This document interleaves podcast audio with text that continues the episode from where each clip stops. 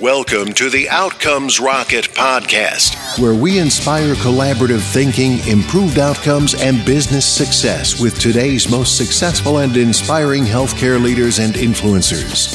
And now, your host, Saul Marquez.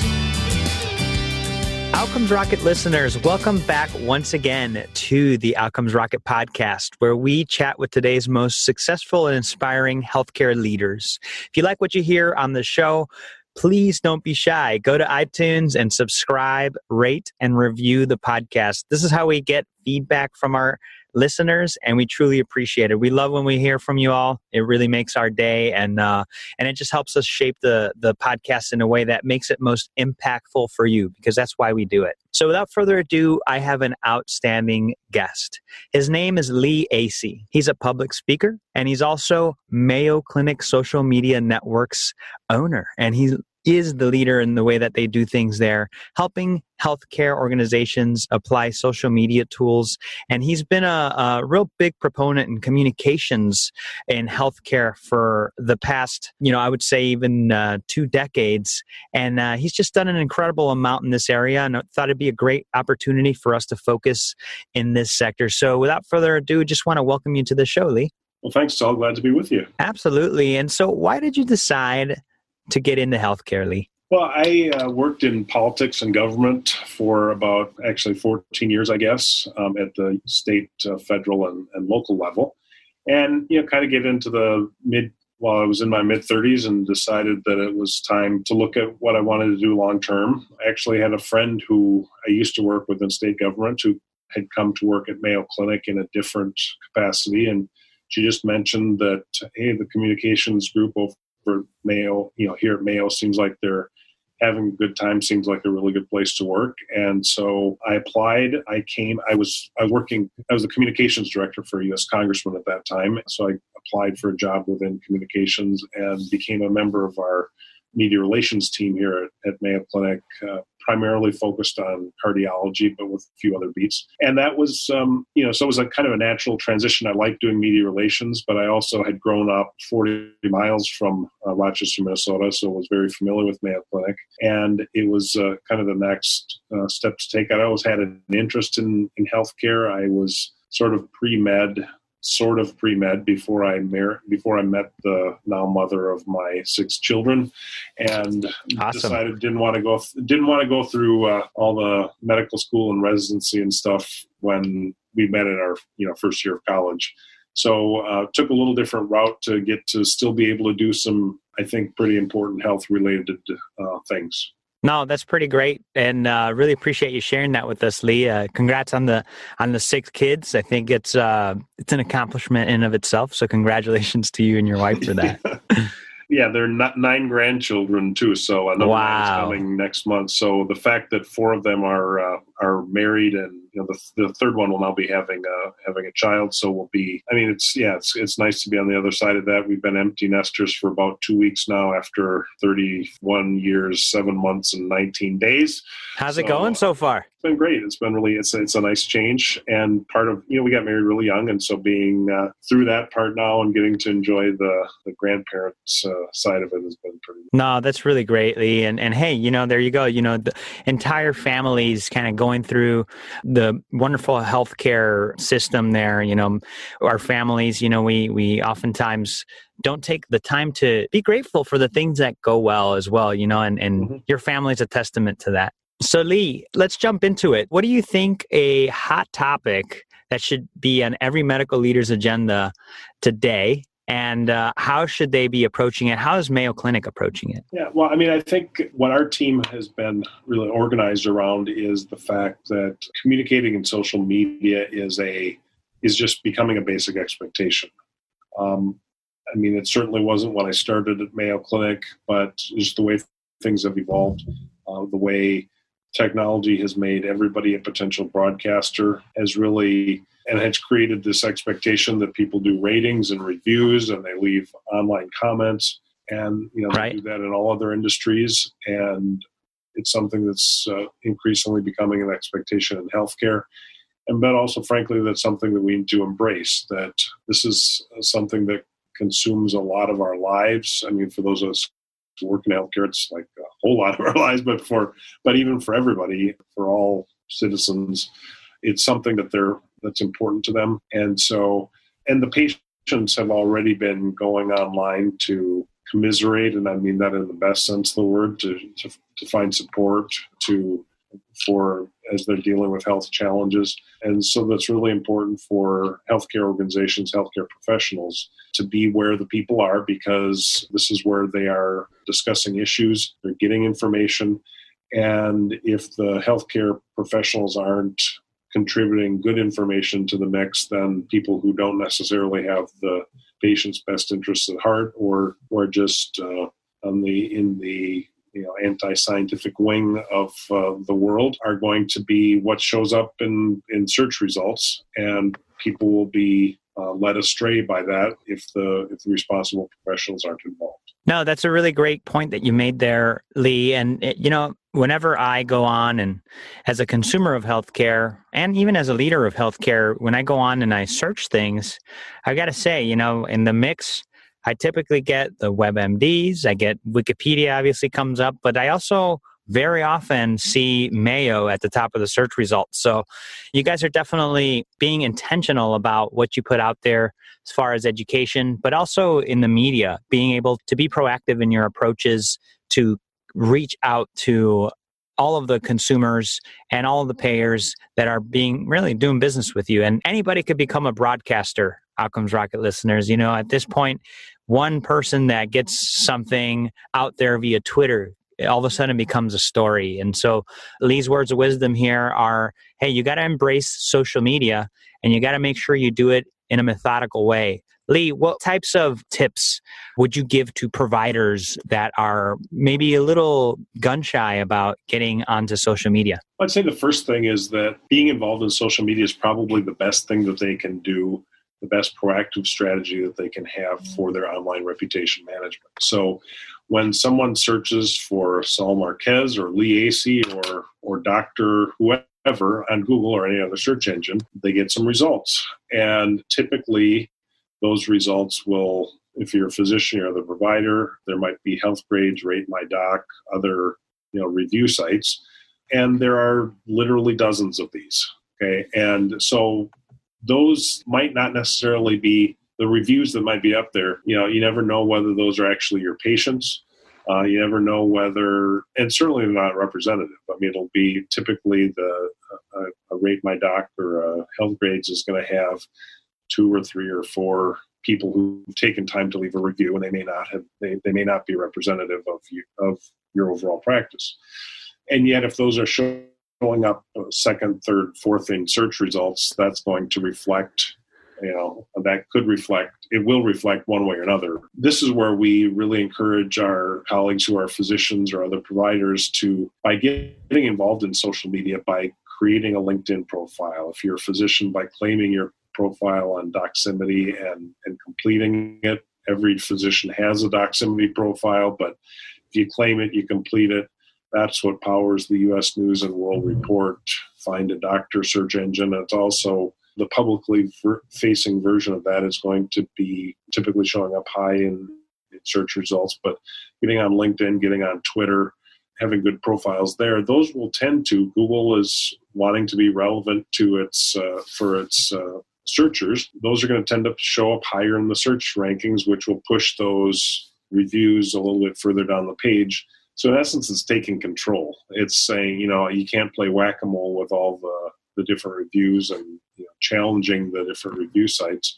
But by the line that uh, came from Andy Sernovitz uh, reminded me of what my high school chemistry teacher always used to say that the solution to pollution is dilution. That by putting up good content, by that you control, whether it's uh, shooting a YouTube video that you know has your name in it and is tagged appropriately or these other some of these other platforms we talked about they will tend to rise in the search rankings and help you you know maintain that representation of yourself online that you would uh, hope that you know, prospective patients would see. No, some great advice, Lee, and and you know, listeners.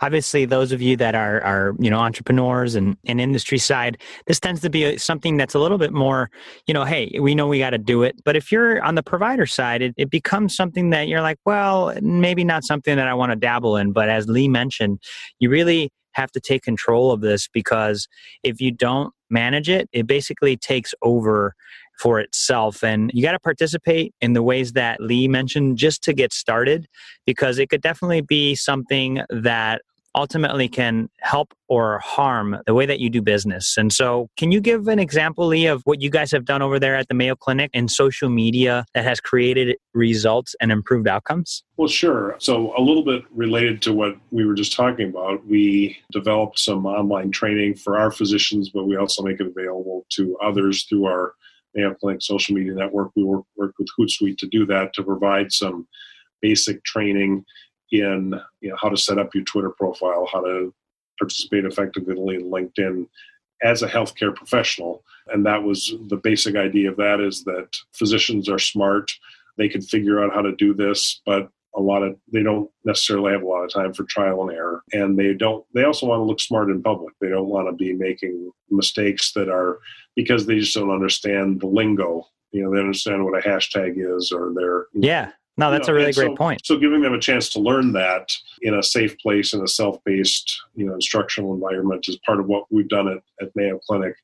We're working to part of what we our leaders saw, I guess it was seven, eight years ago now, that there was an important role that Mayo Clinic could play in helping our colleagues first at Mayo Clinic, but then also, you know, around the world, that this social needed to be embraced and that there was that it was important but that if everybody's kind of wringing their hands and trying to figure out is it really okay? And what about HIPAA? Or you know what about privacy? What do I do about this? Well the fact that we've kind of worked through it and that there are good answers to all those questions has really enabled us to uh, serve as a catalyst so that people can come into it knowing okay, if this was really that crazy to be doing, Mayo Clinic wouldn't be doing it. And so they've figured out what are the ways that these uh, platforms can and should be used and what are the guidelines that you need to be concerned about.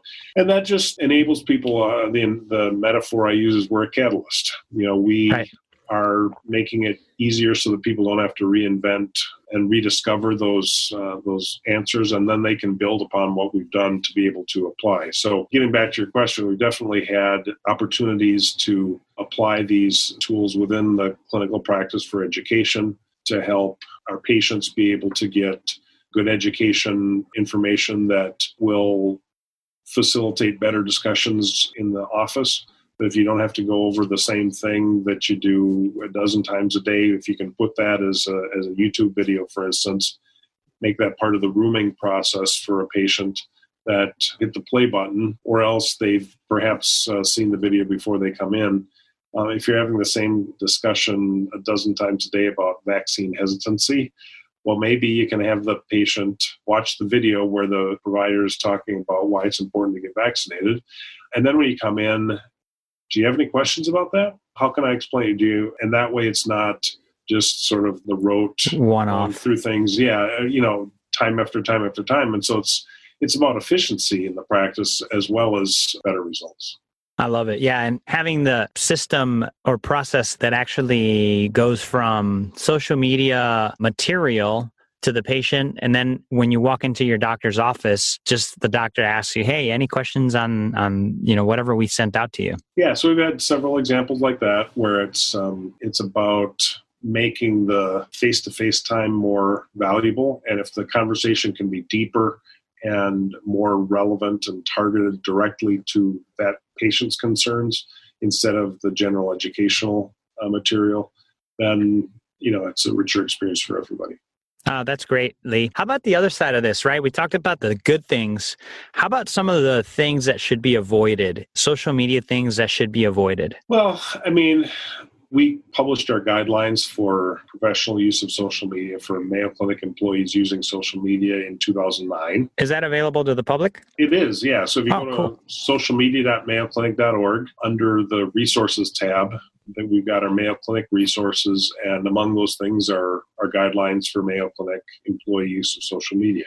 So awesome! I didn't so, even yeah. know about that. That's yeah. so cool. Yeah, and that's that's part of what we've tried to do through this uh, Mayo Clinic social media network is say, you know, at that time when we developed our guidelines, this was in 2009. We used IBM and Sun Microsystems and some others in the tech industry as sort of our starting point. But then we said, okay, we need to make this contextualized for the healthcare space. Lee, this know, is super cool. I just went on there, right? Socialmedia.mayoclinic.org.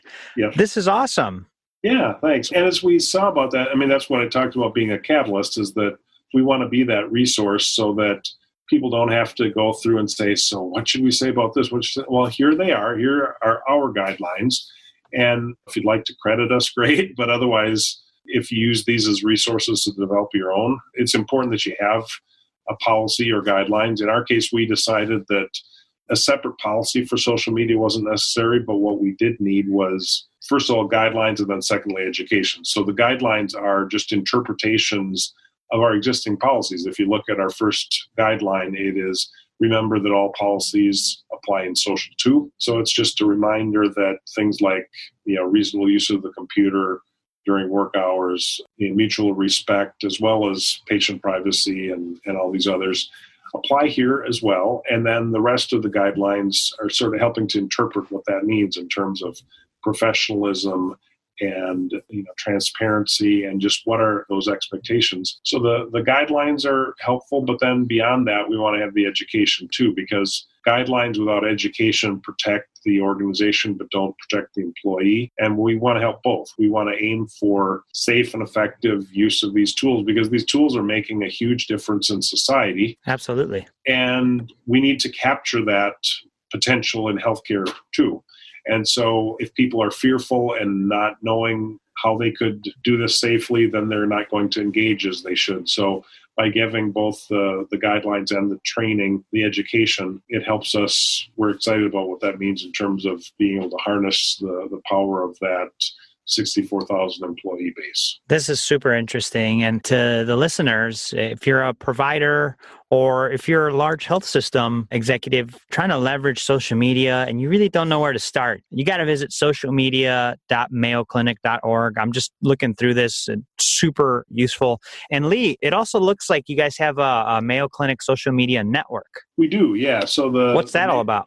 Yeah, the Mayo Clinic Social Media Network is made up of organizations and individuals who are mm-hmm. like us, who are interested in that same sort of situation. So, first of all, anybody who's an employee at Mayo Clinic gets a free premium membership in this network. I mean, just by the email domain, but we have various other organizations from Indiana University Health to Vanderbilt to NYU Langone Medical Center to small community hospitals that also have joined. And it's sort of uh, co-belligerents in the social media battle where we want to say, hey, we think this is important and we want to provide, we want to get together and develop best practices and share those. So we have members from Australia, New Zealand to Europe to uh, as well wow. as you know throughout the United States and again as part of it's really actually it's part of mayo clinic's you know dna in that our founders dr will and dr charlie mayo who were surgeons recognized back in the 1880s 1890s early turn of the century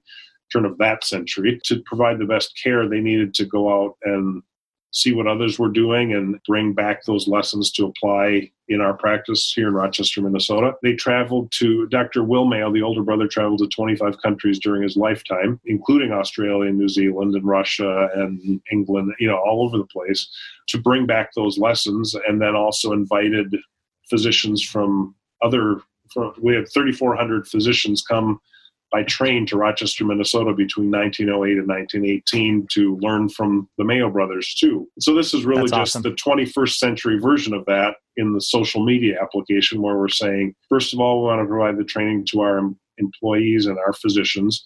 But at the same time, if we can make those same resources available to our colleagues so that they can, with confidence, engage in this as well, then it's it's better for everybody. So it's really part of our history. That's so cool, Lee. And I had no idea that you guys had this option. And again, just talk about taking the baton from the Mayo brothers and continuing forward with the mission. Big kudos to you and your team for what you're doing here. Annual conference in December, and then also just uh, looks like webinars on a monthly or quarterly basis to the listeners that want to get themselves a dose of, of how to interact on social media. Definitely check this out. Yeah, we'd really welcome that. We appreciate that. I mean, the conference we have coming up in it's December 11th and 12th in Scottsdale, Arizona, which is not a bad place and time to be in Scottsdale, Arizona. in the winter, especially uh, the Minnesota winters, right? exactly. Yeah, we also have a course. Uh, we have a one-day crash course that we call uh, social media residency residency.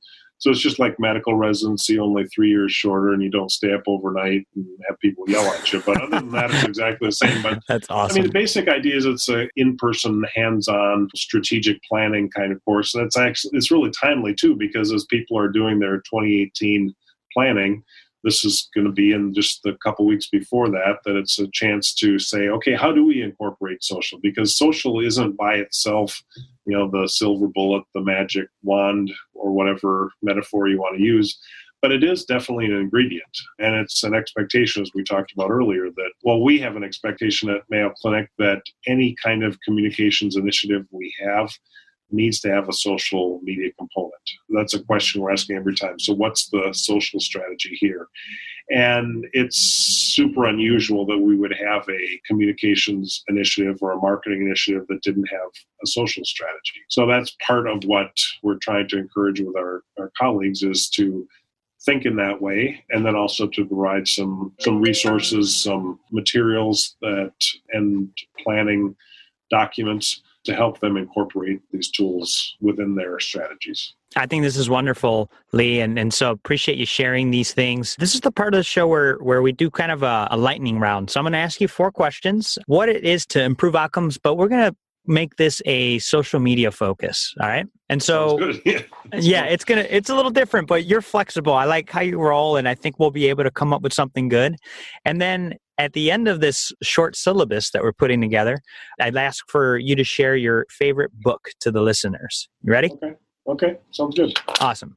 So, what is the best way to improve healthcare outcomes? Well, they always talk about how communication is the key to life. you know, communication is everything. So, I would say that by being able to communicate more effectively, whether it's uh, you know what we used to call compliance and now we call there's a new better word for that but it, it yep. not about just getting the the patients but it's shared decision making it's about enabling people to be able to make informed decisions about what course of treatment they want to have and then and then stick to it you know then be able to implement it and so being able to take advantage of all the communication tools that are available to to strengthen that understanding and commitment i think is is the most important thing we can do. For people like me who don't have uh, specialized medical knowledge but do have business and communication expertise to offer.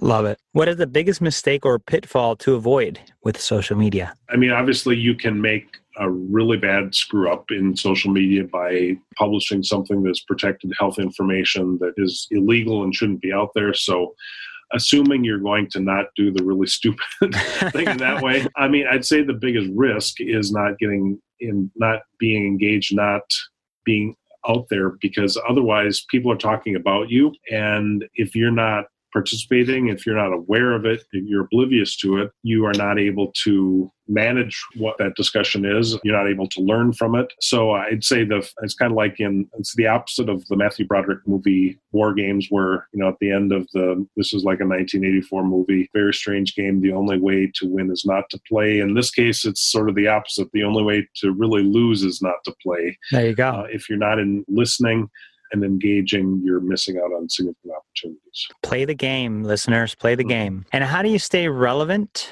with all the noise in social media? Yeah, well, I think that's really a great question because it's important to be relevant to the right people for the right reason. You could try to jump in and hijack conversations about unrelated topics and put hashtag Britney Spears in every one of your posts or whatever, or, or whoever else is famous out there and try to jump into those conversations. So that would be sort of false relevance. The main thing is to be authentic and be helpful in social and be providing information that is relevant to some audience that you care about. We do a lot, we probably have 7,500 videos on our Mayo Clinic YouTube channel. All awful lot of them are, you know, three, four, five, seven, eight minutes long, some 10 minutes long. And they're not the funny cat videos that are going to go viral on the internet yeah. but they're deeply relevant to very targeted audiences. Like we have one video that's on myelofibrosis which is a kind of blood cancer. It had the last i checked it had something like 15000 views. Well it's 10 and a half minutes long and nobody's watching that for fun you know, right. they're only watching it because it's providing the in depth information, a Mayo Clinic subject expert talking about something that's relevant to them. And so you don't have to worry about holding an audience. That's what's great about the you know compared to the mass media where you have to boil everything down into sound bites. People talk about videos need to be short and generally the more general purpose they are that's true uh, make them interesting in that way but that's where in, in health we have an opportunity to go into way more depth and be really much more helpful to smaller audiences but very targeted audiences. Ah, that's a great great advice, Lee. And finally, what's one area of focus that should drive all social media strategy? I think the biggest thing is to be thinking of the audience, you know, to really envision that audience because that's going to guide your selection of tools and platforms. You look at the demographics of who actually uses the platform. If you're thinking Snapchat is your thing for reaching the Medicare population, not going to happen, you know, yeah, and um, at all, you know, and right, and likewise, if you're trying to reach the younger audience, probably it's funny when people say, you know, Facebook isn't really relevant for kids. It's just really not true. I mean, certainly a lot of younger people are spending more time on some other platforms, but you know, the fact that Facebook has two billion users, uh, monthly active users means it really and it's definitely the the platform the social platform that we see that we're able to directly measure the most you know appointment referrals from. But anyway think of the audience think of where they're uh, gathering and actually think of them as you're creating the content so that you're being relevant to them in the tone of voice that you're using but also the the level at which you're you're setting the communication. Start with the audience. No that's very insightful lee. And finally what book would you recommend to the listeners I will pick one, but I'll just say I would highly recommend getting Audible. So, audible.com, which is owned by Amazon, but they've got their book their monthly credits uh, plan where you can get a, a new book. You can get one or two or three, I think, a month uh, on your plan. And I just love to listen to those while I'm working out or golfing or whatever. And there have been a bunch of those that I've uh, listened to the audiobook first and then went and bought the print the book, book because I yeah because yeah. I needed to I just needed to be able to visualize it more and I thought there would be some more visuals. There's a book called you know if I'm going to pick one it's Scrum the art of doing twice the work in half the time.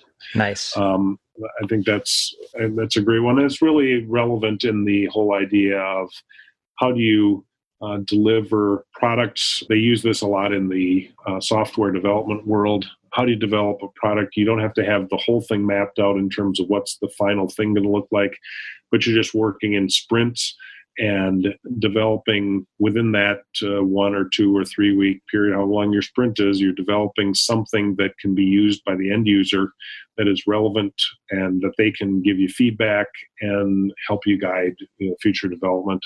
So I think I've listened to probably 150 books on Audible. That's one that I would pick, but I would also put in a plug Scrum. for Audible itself. No, for sure, and uh, appreciate the the recommendation, Lee. I'm a big audiobook listener as well, and maybe I should do that. I've been very much uh, buying all my books through iTunes, and maybe that's going to be a better way to check it out. So I appreciate the recommendation. Cool. So we're close to the end here, uh, but to the listeners, I just wanted to say if something that Lee said resonated with you, don't worry about going back or that you missed it. Just go to outcomesrocket.com slash Lee. That's L E E. And you'll be able to find all of the show notes, links to the Mayo's social media website, a link to Scrum, the book, as well as any of the other things we discussed. So, Lee, I really want to well, thank you for jumping on. But before we conclude, I wanted you to add one closing thought to the listeners and the best place they could get a hold of you if they needed to. Sure. Well, the best uh, place to reach me on Twitter at Leeaase, L E E A A S E. Uh, I've developed some similar branding all over uh, any of the other social platforms too. Uh, reach out to me on LinkedIn. Uh, that's great. Would love to connect. A closing thought is just to be adaptable and open to opportunities uh, to look to. Actually, I just say think like MacGyver. If you, those of you who, well, first of all, you know, Richard Dean Anderson, who played MacGyver on TV, is from Blaine, Minnesota. So he's ah, there you have good, it. He's showing some good Minnesota ingenuity, but I mean, just the whole idea of experimenting and being looking at the resources that you have around you and how can you apply those to solve the problems that you have the reality is one of the things we have all around us is social media i mean these tools are around us and they enable us to I mean, it's just so. Just uh, I, I, just want to take a step back memory lane to say 1982 when I was a college freshman, and we had one telephone on our dorm room floor and had to wait in line to make a collect phone call home on Sunday nights. Amazing. Okay, now how times have changed, right? Yeah, it's it's phenomenal. And so I think in some ways we can appreciate the ubiquity of communications and the fact that you know it used to cost like a dollar or two a minute to make those phone calls, and now it's essentially free. Yep. Uh, so everybody has this technology. There are these opportunities to apply these in our health related work, and that's what we're really all about in the Mayo Clinic social media network. So Twitter at Leeaase or just go to socialmedia.mayoclinic.org. We do have free basic memberships available in the network, and so we encourage people to check it out and see if those uh, resources can be helpful for them. Awesome. Lee, this has been so much fun. Really, really appreciate you taking the time to be on the podcast with us and looking forward to following you on Twitter and Facebook and just keeping up with the amazing things you guys are up to there at Mayo. So thanks again for being on the show. Thanks, Saul. I really enjoyed it. Thanks for listening to the Outcomes Rocket podcast. Be sure to visit us on the web at www.outcomesrocket.com for the show notes, resources, inspiration, and so much more.